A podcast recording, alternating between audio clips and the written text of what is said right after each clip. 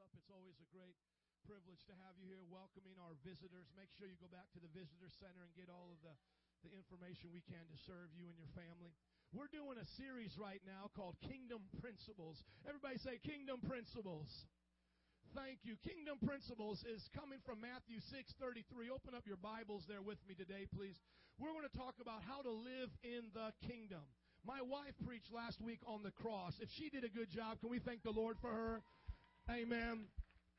I was so blessed and impressed with my wife. I was just looking at her going, That's why I married you, baby. Come on. Man, I heard her Saturday night preaching to the walls in our study up in our house. I could hear her through the door. She was preaching to the walls, man. And I went over to her. She said, I've already told Rachel the altar call song. I don't know if you guys remember. That was a powerful uh-huh. altar call song. And it was just powerful. And I knew that God was going to use her. Amen. So a kingdom principle you learned last week was the cross. Look at Matthew chapter 6 verse 33 and you're going to see where we're getting this from today. Jesus speaking here, he said, But seek first his kingdom, talking about God, and his righteousness, and all these things will be given to you. Somebody say his kingdom. Thank you. God told us to seek first his kingdom. So before you seek first your job, before you seek first your kingdom, you are to seek first the kingdom of God. Now, what is the kingdom of God? It is the active rule of Jesus Christ in one's life. Everybody say King Jesus. Amen. So if you become a Christian, I want to give you a helpful hint here. You're in a kingdom and it has a king, and guess what? You're not the king. Amen. You're not in charge anymore. When you were not a Christian, you could decide where you would go to college. You could decide who you were going to marry. And you and the devil would be BFFs. But once you switch over, you have a new master. And the Bible says you can't serve two masters. Amen.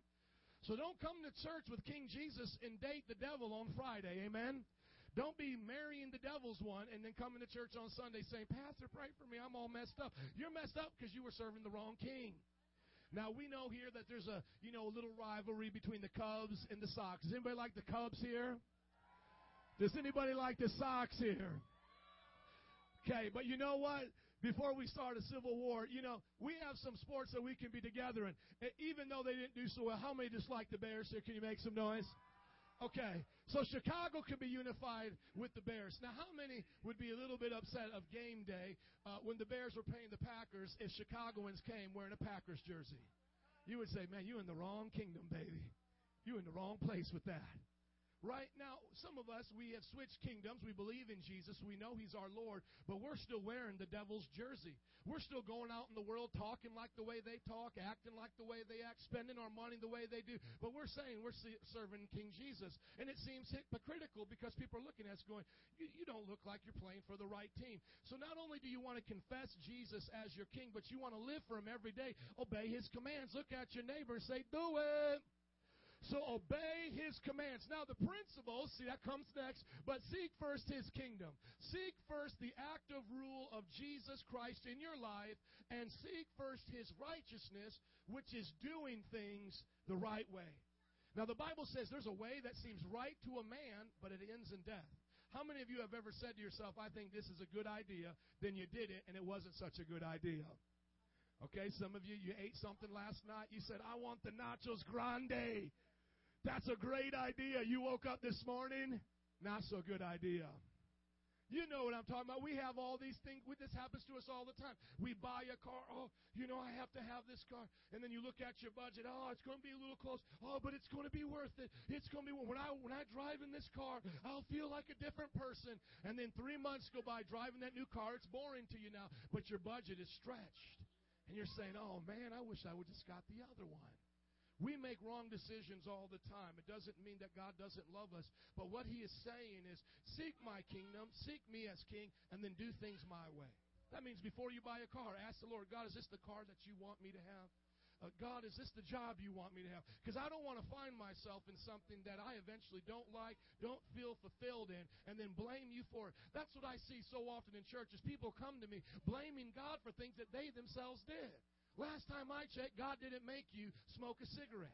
Last time I checked, God didn't make you do those different things. Marry the person you marry. God did not do those things. And if you look at, well, somebody hurt me. Well, God didn't make that person hurt you either. That was their choice. We have this thing called free will, and that means we can do things the right way or the wrong way. And if you want to be blessed, start doing things the right way. Everybody say righteousness. Praise God. If you don't get it, your neighbor will get it. Amen. Somebody's going to walk out of here saying, I want to be blessed.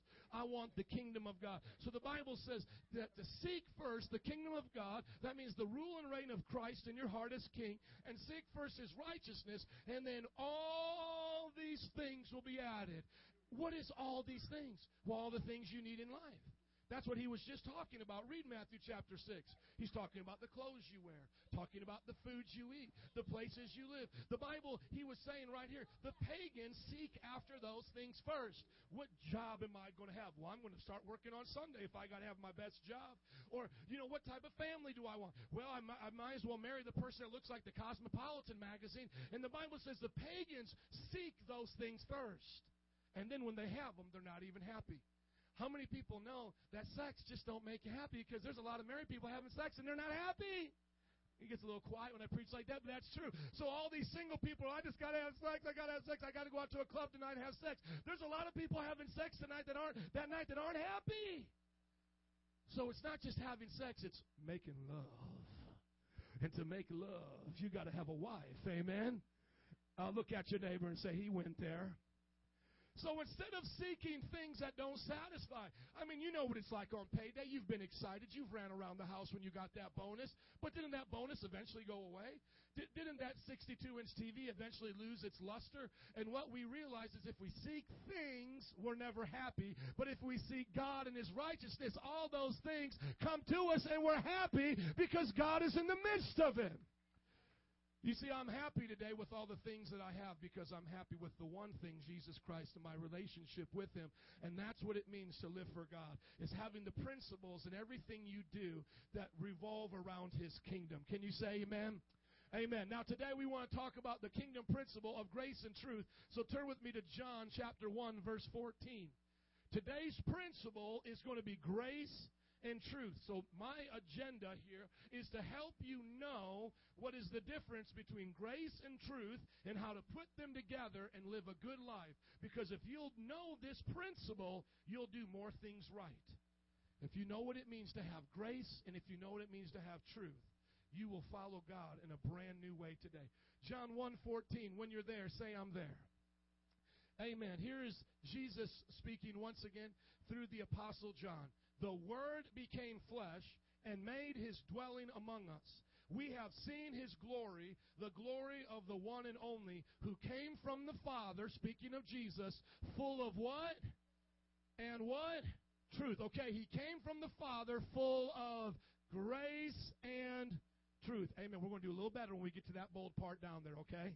All right. John testifies concerning him. He cries out, saying, This is now John the Baptist. What did he say? This was he of whom I said, He who comes after me has surpassed me because he was before me. From the fullness of his grace, we have all received one blessing after another. For the law was given through Moses, but grace and came through Amen. Y'all getting it? No one has ever seen God, but God, the one and only, who is at the Father's side, has made him known. So Jesus, you're learning here, is equal to the Father in his deity. We believe in a triune God. That means God is the Father, the Son, and the Holy Ghost. It's not there's a God pie and then you cut it into three pieces and Jesus is just a piece of the pie. No, they are each equally God and together in their nature God, but separate as persons. You try to think of examples of this, it will blow your mind because it's deeper than examples. God can't be compared to anything. People have tried to call it water. It can be in liquid form, it can be in steam, and it can be in ice. Father, Son, Holy Spirit. But God is all three at the same time. People have tried to compare it to an egg, which is the shell, the yolk, and then the white part. But yet they are all separate. The Bible says they are one being, but separate persons all at the same time. And then you say, Well, I can't find an example on earth between an egg and an ice. And that's good because the Bible says, Who will you compare me to on this earth? No one, not even in heaven. I am God alone, he says. So, what do we get our revelation of who God is? Are we playing mind tricks? No, we get our revelation of who God is from the Bible. You see a character, a person. When we say person, hypostasis in the Greek, it means a personality, a mind, a will. We see a person known as the Father in the Old Testament. He deals with the people of Israel, the Jewish people. And then we see that he has a spirit, and he says, Wherever my spirit is, fire by night, cloud by day. In the tabernacle, he says, There I am with you. So we see the Father and the Spirit. But yet in the Old Testament, we see this a character called the messenger of the Lord. He shows up in the name of Yahweh, in the name of God, and people eat with him and talk with him, and yet he receives worship as God, which to worship anybody else would be an idolatrous, but he's not the Father or the Spirit. Who is that person in the Old Testament? John tells you he is the Word, and he has been with God. And then when he came down to earth, we knew him as Jesus. Somebody say Jesus. Before Jesus was ever named Jesus in Mary's womb, he was always the eternal Word next to the Father and the Spirit. A little bit of doctrine right there. Everybody, that's deep. But now that's not today's message, the nature of Christ, though we will have one of those messages. Today's message can be found in verse 17 because it says the law came through Moses, but grace and truth came through Jesus Christ. Everybody say grace and truth. Amen. Thank you. Look at this illustration here with me, please. See, the law was brought by Moses. We've seen the, the old movie with, you know, Charlton Heston, Moses and the Ten Commandments. He goes up to a mountain. God writes down these Ten Commandments on stones. But did you know that that was just the introduction or the summary of the law? Do you know that God then gave him over 613 laws? You say, I've never read those laws before. Look them up in Leviticus. Amen. Some of you say, I read that so I can go to bed at night. Shame on you. No, I'm just kidding. I do that. I was telling on myself. Thou shalt not do this. Thou shalt not plant two vegetables together. Thou shalt. That's where we get those laws from. There were 613 laws that God gave Moses. The Ten Commandments was just the summary of those laws. Now, where did most of those 613 laws apply to? They apply to the temple worship. That's why you have the book in your Bible named Leviticus, the priesthood of the Levites, the sons of Aaron, how they were to dress, what they were to do, how they were to come to the temple, how they were to perform sacrifices, how the temple was to be built, when you would bring sacrifices, seven major Jewish festivals, like we have Christmas and Easter. And if you only come on those two days, we call you a Creaster. They had a whole bunch of festivals. They had Passover. They had the, the day that they would celebrate atonement. Somebody said the Day of Atonement. Somebody say Yom Kippur. Amen. Go home and find out which one that is. They had the Temple of Booths the day they celebrated coming out of Israel. Seven Jewish festivals. So most of the 613 commands given to Moses had to do with the temple. The Bible is teaching us that the law came to Moses. And for a time, these people had to live by this law. Everybody say the Old Testament. Now, if we were living by the Old Testament law, things would be mighty, mighty different right now, okay? We would be having to stone a whole lot of people, amen? And how many are happy we're not living by that law right now? If you've ever been a rebellious child, you better shout really loud right now. Woo! I would have been stoned at about the age of 13. My mom would have picked up the first one, ran. Take that, son. I'll make another one just like you. You could stone rebellious children, women caught in adultery. If you ever cheated on somebody, you would be stoned right now. That all gets quiet.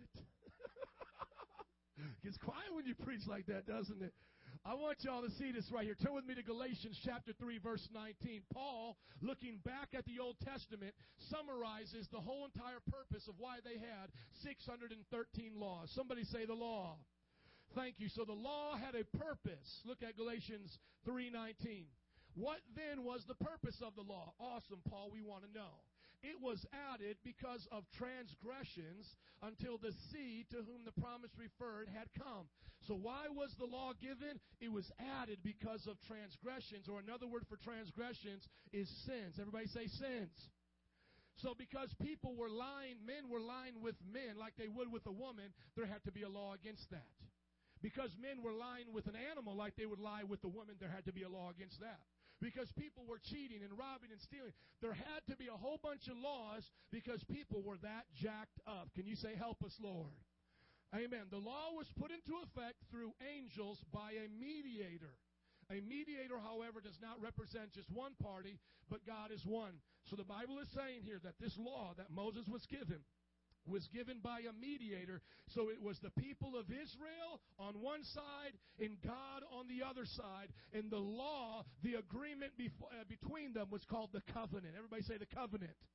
Amen. A covenant is like where we get the word contract. So there was a deal between man and God. We call this the old covenant, but for them it was the only covenant they knew. And here's how it went You put your faith in me, you do these things, I will bless you, and I will not kill you. Amen. Don't get quiet. Come on, somebody say amen. Look at Deuteronomy chapter 33 when you get time. He says, if you do these things, it's going to be a good day. If you don't look out, stuff is going to come your way. Hell from uh, hailstones, these types of things happened. Uh, the Bible says turning water into blood. Why? Because Pharaoh wasn't obeying the laws of God. Let's keep going. Verse 21. Is the law therefore opposed to God's promises? So God made promises to people, to Abraham. He came before Moses. And God said to Abraham, I want to bless the whole world. I want to love the whole world. I want to save the whole world. But then when the, Mo- uh, the law came to Moses, God said, I'll judge anybody who doesn't keep my law. And now uh, Paul is asking the question well, is the law opposed to God's promises? Let's see. Absolutely not. Everybody say that. One, two, three. Absolutely not. So we see that even though God made promises to Abraham to save all the nations of the world, these laws to the Jewish nation does not mean God does not care like he did with Abraham. Continue reading. For if a law had been given that could impart life, then righteousness certainly would have come by the law. But the scripture declares that the whole world, everybody say the whole world, is a prisoner of sin. Say, prisoner of sin. Thank you. So that what was promised being given through in Jesus Christ might be given to those who believe. So what we see here is that the promises made to Abraham couldn't be done by the world because they were slaves to their sin. So the law had to come to help them realize where they keep breaking their part of the covenant. And then Jesus had to come, fulfill that old covenant, and start a new covenant. If you're tracking, say amen. I'm going to summarize it in just a minute, but I'm preaching while we're reading. Look at verse 23. Before this faith came, this faith came, we were held prisoners by the law. So before the, that Jesus came and fulfilled the law, everybody was doing their best to try not to covet, try not to steal, try not to disobey their parents, try not to, uh, you know, to put something before God, do something on the Sabbath, but they kept failing. They were a prisoner to the law, locked up until faith should be revealed. Everybody say, locked up. They won't let me out. One more time, say, locked up. They won't let me out. See, you were locked up in sin and you couldn't get out. You didn't know why you were doing the things you were doing. It's because you were born a sinner. I want to know somebody who taught Bethany how to be sneaky. I want to know who taught her that because I know I didn't teach her that. I tell her don't touch the remotes on the table. But all of a sudden, like dun dun dun dun dun dun dun dun. dun. All of a sudden, like when I turn my head, she's crawling over, reaching up her hand right on top. Touch. And it's like she'll, you know, like one time she, I was looking at her, like, "Are you really going to do that?" And she like looked right at me, like, "Well, she did." Like, "What you going to do?" Won't touch that. You know why? Because she's locked up. She doesn't know she's a sinner. So I got to slap her hands and go, "I love you, but you're wrong, baby. You got to change." And the Bible says, "Spoil the rod and not the child." Amen. Praise God. He says we were locked up until faith should come. Verse 24. So the law was put in charge to lead us to Christ that we may be justified by faith. So what does the law do? When I tell you don't steal, what does that do? That makes you remember all the times you did, and it should bring you to Christ for forgiveness. When I tell you don't look after a woman lustfully, fellas, what does that do? That reminds you all the times you did, and it should bring you to Christ for forgiveness. So you were locked up disobeying law until Christ comes and sets you free. Somebody say free. Amen. Shout it out like Braveheart. Freedom. Woo! Amen. Verse 25. Now that faith has come, we are no longer under the supervision of the law. We are free. So summarizing those points, why was the law added? Because of transgressions. The law was given to Moses because of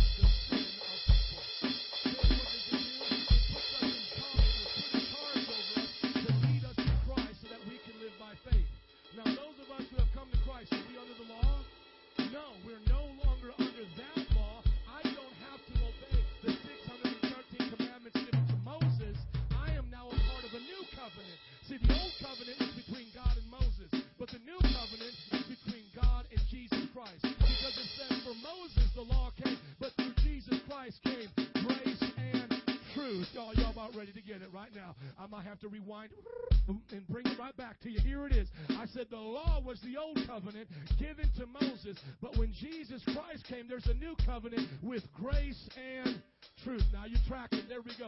So look at it like this as you get to your Bible. There was a promise given to Abraham.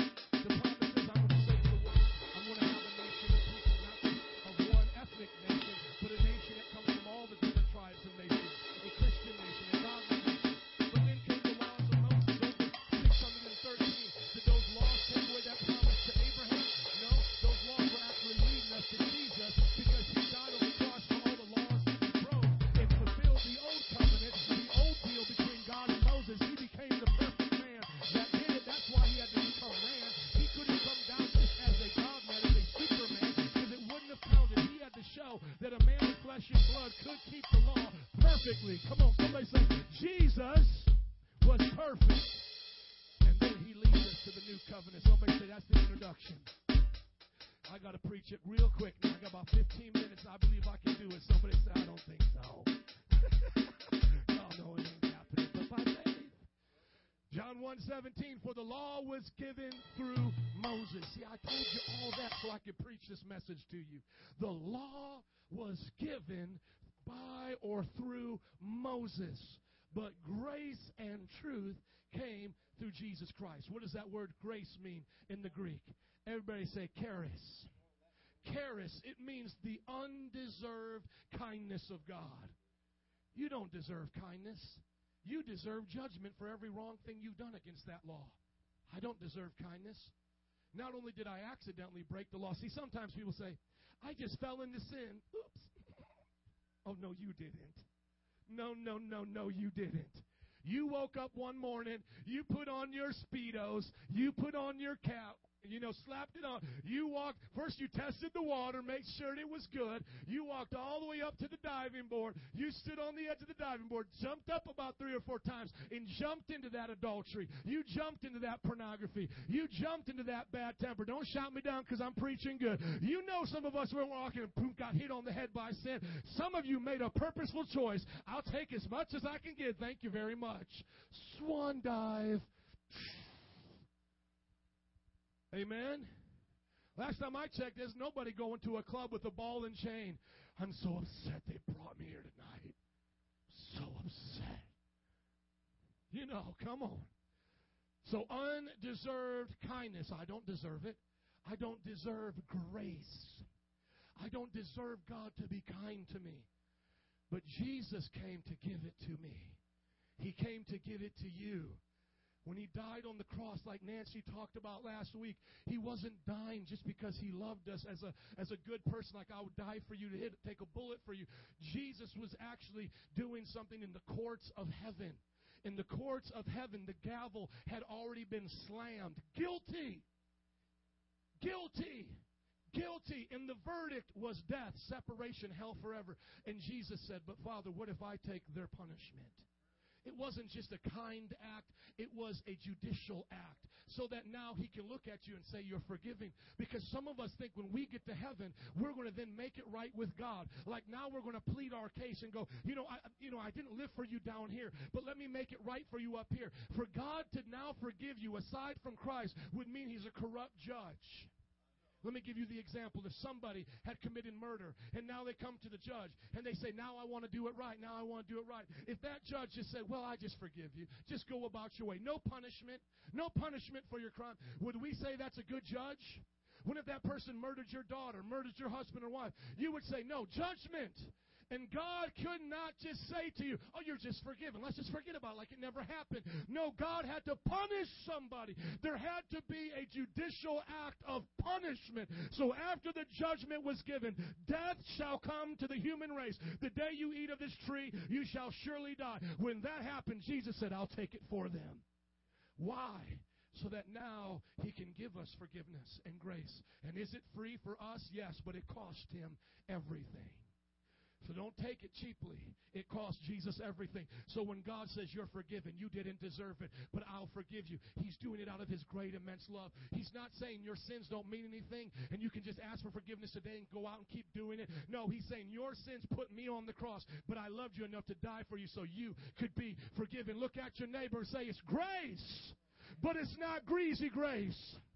Look at your other neighbor and say, It's agape, but it ain't sloppy agape. God also gave you truth. Somebody say truth. This is aletheia. Everybody say aletheia. Thank you. Aletheia in the group means all facts pertaining to God and the duties of man, both moral and spiritual. So, what is truth? It is all the facts pertaining to God and the duties of man, both moral and spiritual. So when Jesus came to this earth, he didn't come like Moses, just giving laws. No, he came like himself, giving grace, undeserved kindness, and he came to give us all the truth we needed for how to live with God and live with man. Can you say amen? Amen. Let's see how God gave us grace through Jesus Christ. Ephesians 1 19. This is how Jesus gave us grace. Everybody say, Thank God for grace. Come on, somebody say it's amazing grace. Amen. How sweet the sound. Praise be to the God and Father of our Lord Jesus Christ. Verse 3 Who blessed us in heavenly realms with every spiritual blessing in Christ. If Ephesians 1, if you're ever depressed, read Ephesians 1. It will put a pep back in your step, it will turn your frown upside down. Read what God did for you. Praise be to the God and Father of our Lord Jesus Christ, who has blessed us in the heavenly realms with every spiritual blessing in Christ. For he chose us in him before the creation of the world to be holy and blameless in His sight. In love, everybody say, in love. In love, He predestined us for adoption to sonship through Jesus Christ in accordance with His pleasure and will to the praise of His glorious grace. Everybody say grace. Say it's glorious grace. Hallelujah, which he has freely given us in the one whom he loves. Verse 7 In him, in Christ, we have redemption through his what? Come on, again, through his what? Blood. Thank you, the forgiveness of sins in accordance with the riches of God's what? Grace. It's glorious grace and it's rich grace that He has lavished on us with all wisdom and understanding. He made known to us the mystery of His will according to His good pleasure, which He purposed in Christ to put into effect when the times reach their fulfillment, to bring all things in heaven and earth under who? Christ. So when He came, He said, I'm going to fulfill everything Moses and his people couldn't do. You were just getting held over in first grade. You were 18 years old on the starting lineup for your first grade basketball team. You couldn't even get it right. Not only could you not get the 613 right, you couldn't get the 10 right. Most of you couldn't even get one right. Thou shalt not covet. Are you listening to me? And Jesus said, Hey, you stop taking the test. You done blown this thing up so much. I'm going to come down and pass it, live it perfectly, and then every fail mark, every demerit you got, I'll take it from the Father because I got glorious, rich grace and I'm going to lavish it on a people. I'm so glad Jesus lavished his rich, glorious grace on me through his what? Through his what? Through his blood. Help the preacher preach. Now, how did truth come? John 8, 31 through 32. How did he bring me truth? Because he brought me grace, but how did he also bring me truth? John also continues to the Jews who had believed in him. How many people believe in Jesus? Say amen. Amen. To the Jews that believed in him. If you believe, he's speaking to you. If you hold to my teaching, everybody say teaching. You are really my disciples, then you shall know the truth, and the truth will set you. Praise God. How does somebody get free? You got to know the truth. And where does the truth come from? Jesus Christ's teachings. So we, do we just go, whoopee, there's no more laws. I am, am forgiven. I can do whatever I want. No, no, no. Hold up, Bubba. Look at your neighbor and say, we're talking to Bubba now. Say, you already knew this, right? See, but Bubba might be thinking, well, I'm all good. I got grace and it's a little greasy, and I got agape and it's a little sloppy. So I'm just going to live however I want because I'm forgiven. Well, hold up a minute. The Bible says that He gave you truth. And the truth comes from His teachings, and it will set you free. There is nothing sadder than to see a prison, a prisoner in prison when they've already been set free. Oh, y'all didn't hear me. I say there's nothing sadder than to see somebody still locked up when somebody already gave you the key and opened up the gate. You see, if I went right now to a jail, opened up the gate, and said, Y'all free, price has been paid, they wouldn't stand there. If I said to you right now, everybody bring up your credit card, church is paying the bills, you're free from your debt. Bring up your mortgage, we're paying it all today. How many of you would just say, No, you know what? I just kind of like my mortgage. I like my credit card debt. I'm just going to keep it. And we have the chance to be free. But yet, we as Christians, we still live like we're in that old kingdom because we don't have the principles yet. We were not just forgiven of our sins, we were given the power not to sin. We were taught how not to keep doing the same thing over and over again. I don't just want to be forgiven from pornography, I want the truth to be set free from pornography. I just don't want to be forgiven when I lose my temper and kick the dog, amen, like I did when I was a dirty sinner. I want to be able to control my temper and not kick a dog so I can be your pastor and not scare you. Amen. Yes, I did. I kicked dogs. I put my foot through walls. I punched stuff. Some of you men looking at me, you know you had a bad temper like me, some of you men. Got in fights with people. I just don't want God just to forgive me. I want to be changed. I want to be free from all this junk in my trunk. Can you say amen? And so today, what are we learning? Is that there came a law through Moses, but through Jesus Christ, there came grace and there came truth. So that means today, by His blood, there is forgiveness of sin. Have you sinned? Yes, you have. Keep it real. Don't lie. Don't try to be religious. I'm a good person. Let's take the good person test right now. Are you ready? Have you ever told a lie one time in your life? Yes. And don't lie now because you're already lying again. Okay, so you fail there. Let's take another one. The Bible says, Do not lust after the opposite sex and desire to be intimate with them. Have you ever done that? Desire to have sex with somebody you weren't married to? You already did that. Did you ever covet? Did you ever want what somebody else had? You already did that. How about this? Did you ever disobey your parents?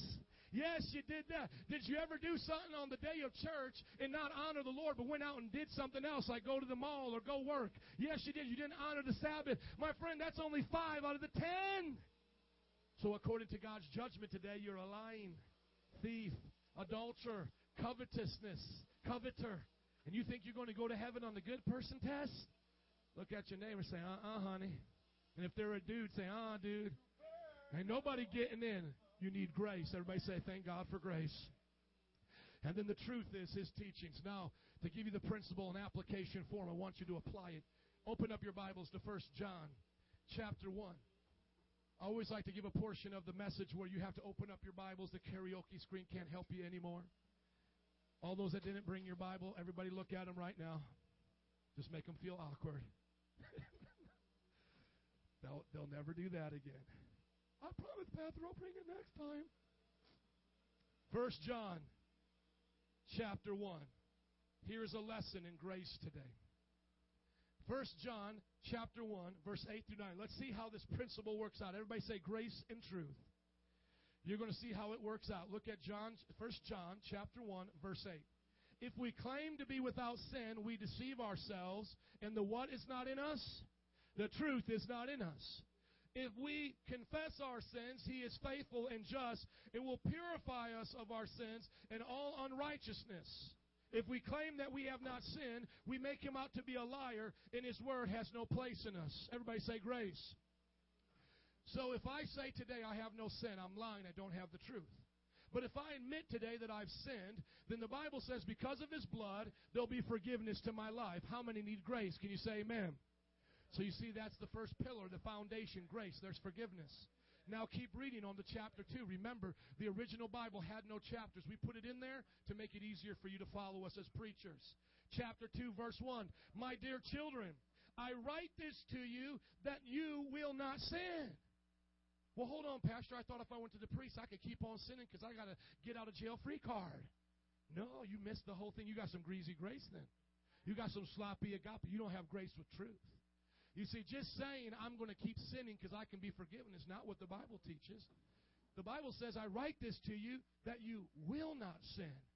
But if anyone does sin, we have one who speaks to the Father in our defense, Jesus Christ, the righteous one. He is the atoning sacrifice for our sins, and not only for ours, but for the sins of the whole world. Amen, Pastor. I know that. Now look at verse 3. We know that we have come to know him if we obey his Oh, keep it real, y'all. We know we have come to know him if we obey his commands. Verse 4 The man who says, I know him, but does not do what he commands, is a and the truth is not in him. You see, there you go. Yes, there's grace and forgiveness for every single one of your sins. But the truth is, God wants you to stop sinning. There is grace for every one of your sins. But the truth is, God wants you to stop sinning. Do you see the principle? Do you see the principle? This is a principle to live by. There is grace and forgiveness for your mistakes and my mistakes, but God wants to give you the truth, not to keep doing them. How many times do you think my wife would give me grace if I cheat on her? Maybe the first time after I got something cut off, hello? You're never cheating on me again, Bubba.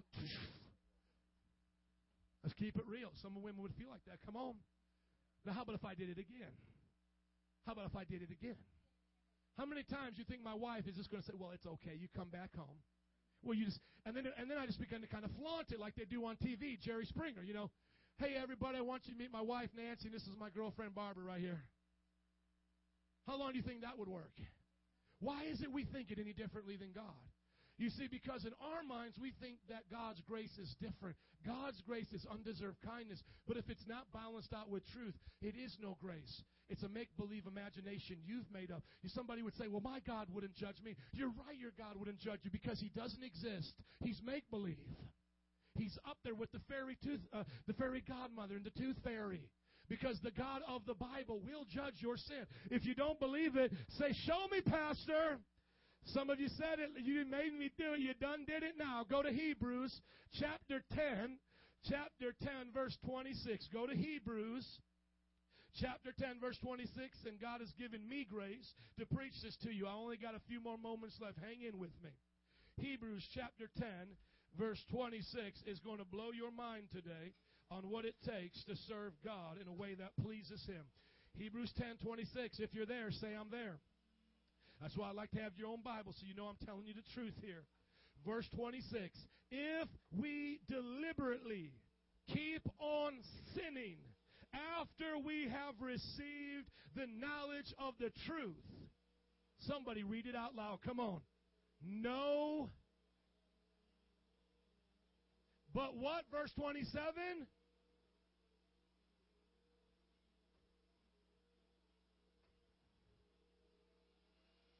Come on, let's keep it real for a minute. Do not play with God.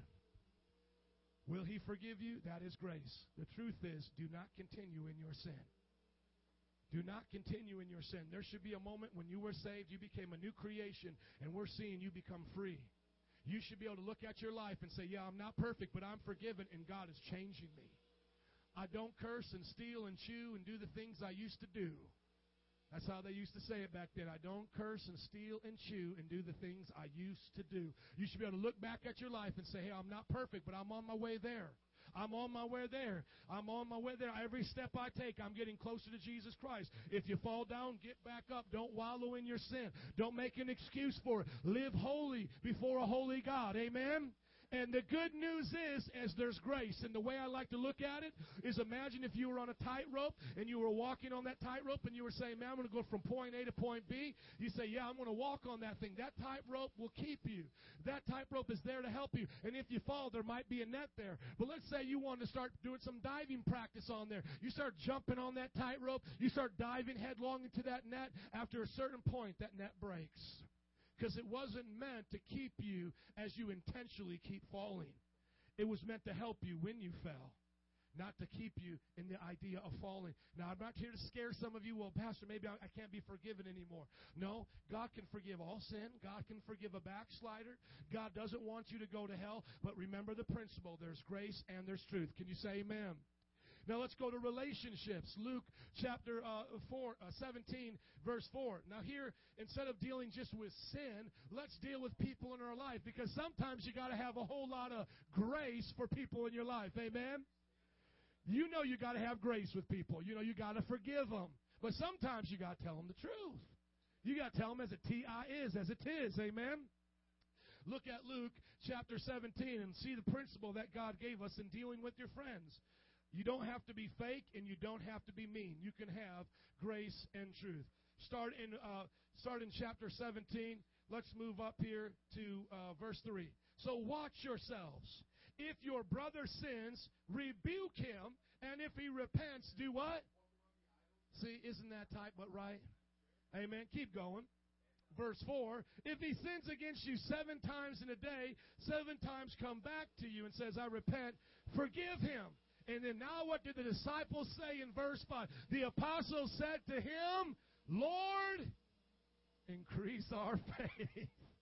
Lord, I'm going to need some help forgiving. That first time, I'm going to get the spirit of slap. Amen. Don't ever do that. Or the fivefold ministry. I'm going to bless you right now. I'm going to bless you right now, brother. It gets quiet when a pastor confesses like that, doesn't it? Everybody's like scared, like a little sheep, you know, like a little shaking in the sheepfold right now. I have a big poster when I do counseling right over where you sit. It says, Jesus said, Take care of my sheep. And sometimes when I'm just, you know, counseling, I just have to look up there and just remind myself, just stretch forth your hand and say, Help him, Lord. But what does the Bible teach us in relationships? If somebody sins, rebuke them. If somebody lies to you, say, Hey, man, did you lie? Oh, yeah, I did. Okay, man, don't do that again. You're wrong. Or you can do the spiritual word and go, I rebuke you. Some of you want, you know, you could say those words, or you could just say, you know, in our English language, which is, don't lie to me again, you know. And if they say, I'm sorry, forgive them. And then here you get this understanding that they have like this limitless ability to ask for forgiveness seven times seven, unamount, uh, you know, just this unlimited amount of ability. Now you might say to yourself, Pastor, doesn't that contradict what you just told me? And here's the principle. The principle is you got to forgive everybody. The truth is you don't have to hang out with everybody everybody. Oh, it gets quiet. Come on, preach with me, y'all. Man, I'll forgive you a hundred times, but man, if you keep stealing my wallet, I'm not hanging out with you anymore. Hey, man, if you keep, well, Pastor, I, you know, we go out to dinner, Pastor, man, I forgot my wallet this time. You got my bag. You know, we do that about five or ten times, Jack. We're not going out to dinner anymore. Amen. You're going to show me the money. Show me. I used to go out with people like that in the youth group. The youth like to play those little games with youth leaders. Shucks, I just don't have my wallet on me, Pastor. Brett Fogo de I thought I had it. I learned that one quick, Pastor Adam. Would you all stand up to your feet with me today? If you thank the Lord for grace and truth, can you give him a hand clap of praise today? We thank you, Jesus. Amen. As you're standing to your feet, I know you can also take notes. Write these things down as a way to balance out your life. You don't just want one without the other. Look at it as a balance. If you have too little of grace, you'll have legalism. Meaning, if all I do in your life is just keep, you know, rebuking you, but I never give you grace, it becomes legalistic and you don't feel the love. Because husbands and wives, sometimes you know how it's like you got to forgive each other a hundred times a day. And if you don't, then it becomes really bad. So if, if you remove grace out of relationships and all you have is this is the truth, this is the truth, you get that real legalistic feeling and that real tense feeling. If you have too much of grace, you kind of get that understanding that people are just going to take advantage of you, right? You ever felt that like people are taking advantage of you? Do you notice that Jesus was nice to homeless people, but he didn't go out and buy them a new pony? How many people you think were asking, "Hey Jesus, here's the King of the Jews, buy me a new pony, Jesus"? Why didn't Jesus buy everybody a new pony? Because Jesus wasn't going to be taken advantage of. Okay? If, if you're just one of these Bambi type people, people take advantage of you, you need to get a little truth in your backbone. Amen? You need to know how to say things that are right and wrong and tell people no and, and mean it. So, so if you take grace out of a relationship or out of your life, you'll become legalistic. You'll become a mean spirited person. You'll want to judge people all the time. If you have too much grace, you might be taken advantage of, or you yourself might say, I can just sin however I want. Or, and then when you look at truth, if you have too little of truth, you're just immature. Well, God loves me. I'm forgiven. Okay, you know, I'm going to work on this. You know what I'm saying? I, I literally promise you, I was a little naive when I first started preaching, okay? I remember going to my friend's house when they used to smoke weed. That's how we lived. And I remember going to his house, and literally he was like this. Yeah, dude, I love Jesus, man. yeah. Me and Jesus, man, I go all the time, man. All the time to church. I'm so serious. We'll be in Mardi Gras the first week of March. There will be dude with obscene necklaces on, drunk as can be, holding a beer. We'll be preaching, God is this, God is this. And they go, Amen, brother, I love Jesus. I love him. And we're like, No, you are a liar. You are a liar because you say you love him, but you don't keep his commandments. I actually had it to Adam, would you come, please? I think Rachel is occupied. I, I saw one time a preacher actually do that to me. Band, just come. I don't know if you heard me say it. Yeah, come, Rachel, band. Let's give it up as the band comes. Amen. Cover the awkward moment. There they come. When I was out at Margot, a guy actually did that. He's like, Amen, amen. And I was like, dude, you are a liar. You were out here in the most disgusting women showing their nudity. It's for beads. It's disgusting. It's like Sodom and Gomorrah. You know, the homosexual community doing things that I won't even say from this pulpit. And yet there are people going, I'm having fun. I love Jesus. And I said to this one gentleman, I said, Man, you are a liar. The Bible calls you a liar. How can you judge me? Dude, you have women's panties around your neck. You're holding on to a martini glass the size of a vase, and you've got a weed necklace on your shirt. I'm not Sherlock Holmes, but I'm pretty sure you're not living for Jesus. Okay, man, that's that's kind of real, dude. That's real, man. I'm like, you're lying if you think God is cool. But I can be forgiven. I and I said, yes, you can. But you've got to accept it and then live like it. Live like you've been free, man. Free people don't hang out in jail cells. If I'm free, you don't see me behind bars. Live like it. And literally, he threw down his thing right onto the floor. He fell on his knees, and the floor is like the ground is like half puke, half alcohol. You're, it's disgusting. He fell right to his knees and started raising his hands, and he said, "Just pray for me." and tears came down his eyes.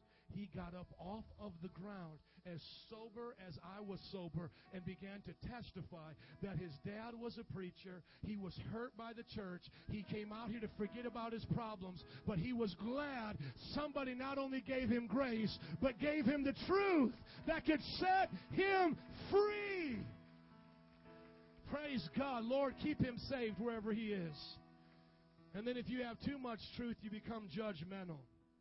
So many times when we're not mature, immature, we become mature in the things of God, and then we really become harsh towards people. I went through a season of that in my Christianity where I, you know, you want to tell people if they sin, you got to rebuke them. Jesus said it, right? You know, but I actually, I, I was really mean, man. Glenn will tell you, I literally rebuked him for a half hour for watching college football. That's how bad I was. I was, I didn't watch TV for eight years. Look at your neighbor and go, weirdy. I didn't watch TV for eight years. No movies, no TV. And I remember Brother Glenn going, dude, I mean, I watch football games. But I'm like, you should be praying. You should be doing this. And you notice that when you're rebuking people like that, the Bible calls this the plank eye syndrome. The brother has a speck in their eye. You got this big old plank in yours. And you're trying to help him take out his speck. Look at your neighbor and say, Don't be a plank guy. I went through a season like that. Don't be judgmental. And this is what I think it looks like. Somebody say lemonade. I am all into lemonade right now. I am into this like weird thing. I don't know because of the blizzard. I wanted something sweet and tangy. I don't know, but I started making homemade lemonade. And I found out that there's three components to lemonade. There is sugar, there is lemons, and water. That's it. That's why a dude like me can make it. Amen. And you know what I began to look at? Because some people say, well, you know, you know, you get too much grace, you get too much truth. You know, how do you look at it? When I make lemonade, it asks for a portion of sugar, and it asks for a portion of lemons, and it asks for a portion of water. If I give each one of those portions 100%, 100% of, of sugar, uh, you know, if they ask for a three fourth cup, I don't give it a half a cup. I give it a three fourth cup. Are you all tracking with me? When I give it in each area, it comes out perfect. When I put too much of the lemons, what does it do? It becomes tart. When I put too much of the sugar, it becomes what? Too sweet. When I put too much water, it becomes what? Watered down. And then not enough water, it becomes gooey and it's unedible.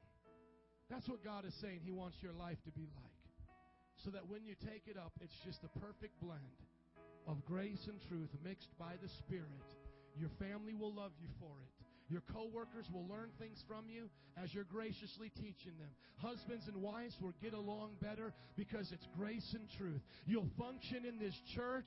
You'll feel like you're a part of the family because you're just moving in grace and truth. Amen. Let's pray. Father, I thank you for making lemonade in our hearts today. Lord, take the grace and truth with the Spirit and mix it up today so that our lives please you. Altar workers are going to come forward just with every head bowed and eyes closed. We're going to sing a song in closing today. Before you go, let us sing this song together. And as we're going to sing this song, altar workers will be here because you may need prayer in one of those two areas. Today you may be struggling in sin and you might need some grace to be on your life. And today we welcome you to come. These are not your priests, they're just your friends who will pray with you and teach you how to receive grace. Every head bowed and eyes closed. I'm just going to pray for those who need grace in this room. God, I thank you for bringing them here today. God, though their sins may be great, your grace is even greater. God, though they think they may not be able to change or there's things going on that they don't know how they'll ever stop, God, your grace is more powerful than any sin, addiction, or temptation in their life. Lord, I thank you for bringing them here today. You came to the world to die for sinners. And I pray, Father, that those who need grace will come. If that's you right now, just as the band begins to sing, would you just come and receive grace today? As we sing this song today, just come. Falling on every face. Who else today needs grace? Pornography, adultery, lying, stealing saying things out of anger, treating people bad, drugs, alcohol, disobedient to your parents, rebellious, whoever you are. And if there's already prayer workers praying, just stand behind them. We'll get to you today. Would you sing this song with us, saints, as we're praying for them? Hallelujah. Freedom reigns in this place.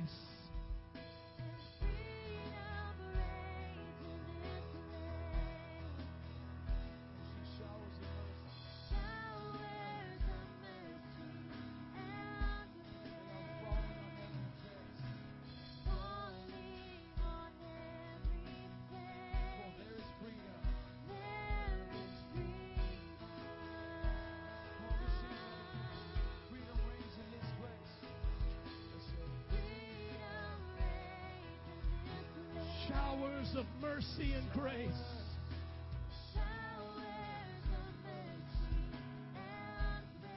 They are falling.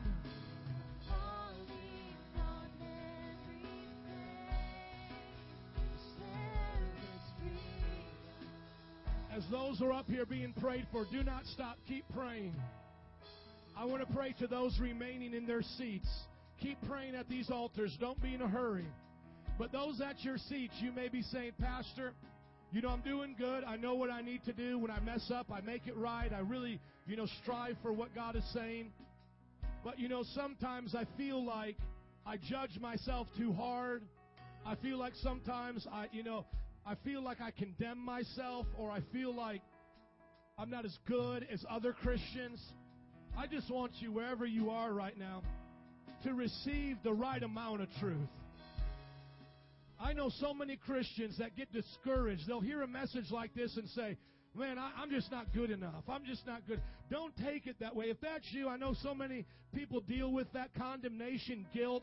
I want you just to raise your hands and just say, There is no guilt. There is no condemnation. Jesus loves me. And just begin to thank Him.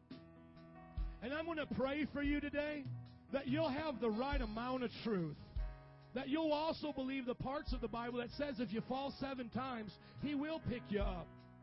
And that if you feel like you're judging people, the Bible says to judge not lest ye be judged. To give grace to people. So with your hands raised, just say, Jesus, right now, give me grace to love myself, to not give up, to not be so hard on myself. Lord, I pray for these right now. I used to be one of those. God, whoever they are in this room, God, I used to be just like them. I was my own worst enemy, putting myself down, judging others wrongly. Lord, I pray today that they'll have the right amount of truth. The right amount of truth. The truth that they'll know, yes, if I sin, it's wrong, but I'm forgiven. It's in the past, and I can step out of the past into my future. Let's sing it again. Keep praying up at these altars and let this word minister to you, falling on you. Jesus, forgiveness, love, grace, mercy.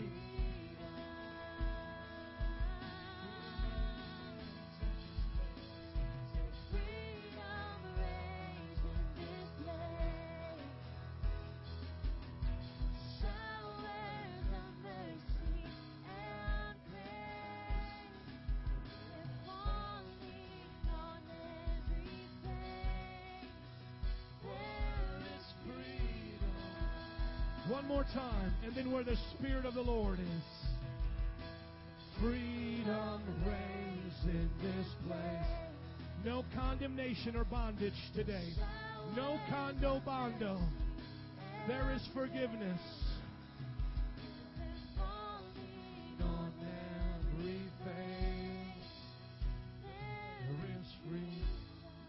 And one last prayer before we go. If you're in this place and you're saying, now I want to know the truth, I want to know how to live free. There are small group leaders here that want to invite you to their home. They want to disciple you. They're going to be at that visitor center. I'm just going to pray right now that you're going to make an effort to be taught the teachings of Jesus. You really want to follow Jesus? Then let somebody teach you. I had somebody teach me.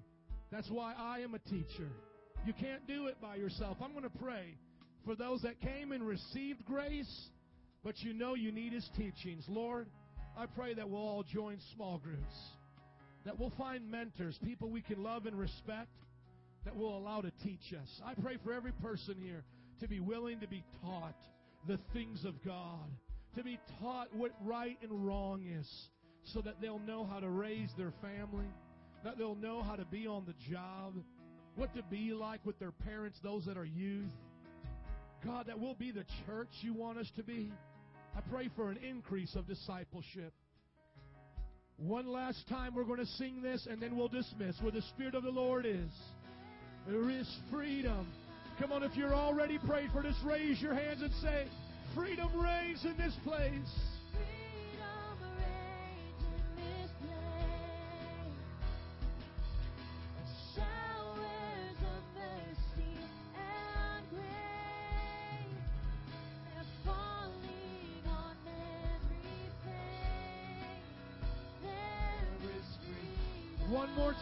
This is it. For you and the Lord, who shall know the truth, will be set free. Yes, there is freedom for you and I every day. Showers of mercy and grace. They're falling on every face. There is freedom. Adam, would you pray a prayer of dismissal, just believing God that we'll have that sweet lemonade balanced with grace and truth and the Spirit of God all the days of our life. Yes, God, Lord, we thank you for your Holy Spirit, Father, which gives us this thing, Father, and you give it to us freely. Father, I pray that when we leave this place, Father, it doesn't just become some good word, but Father, we would apply it to our life, Father God.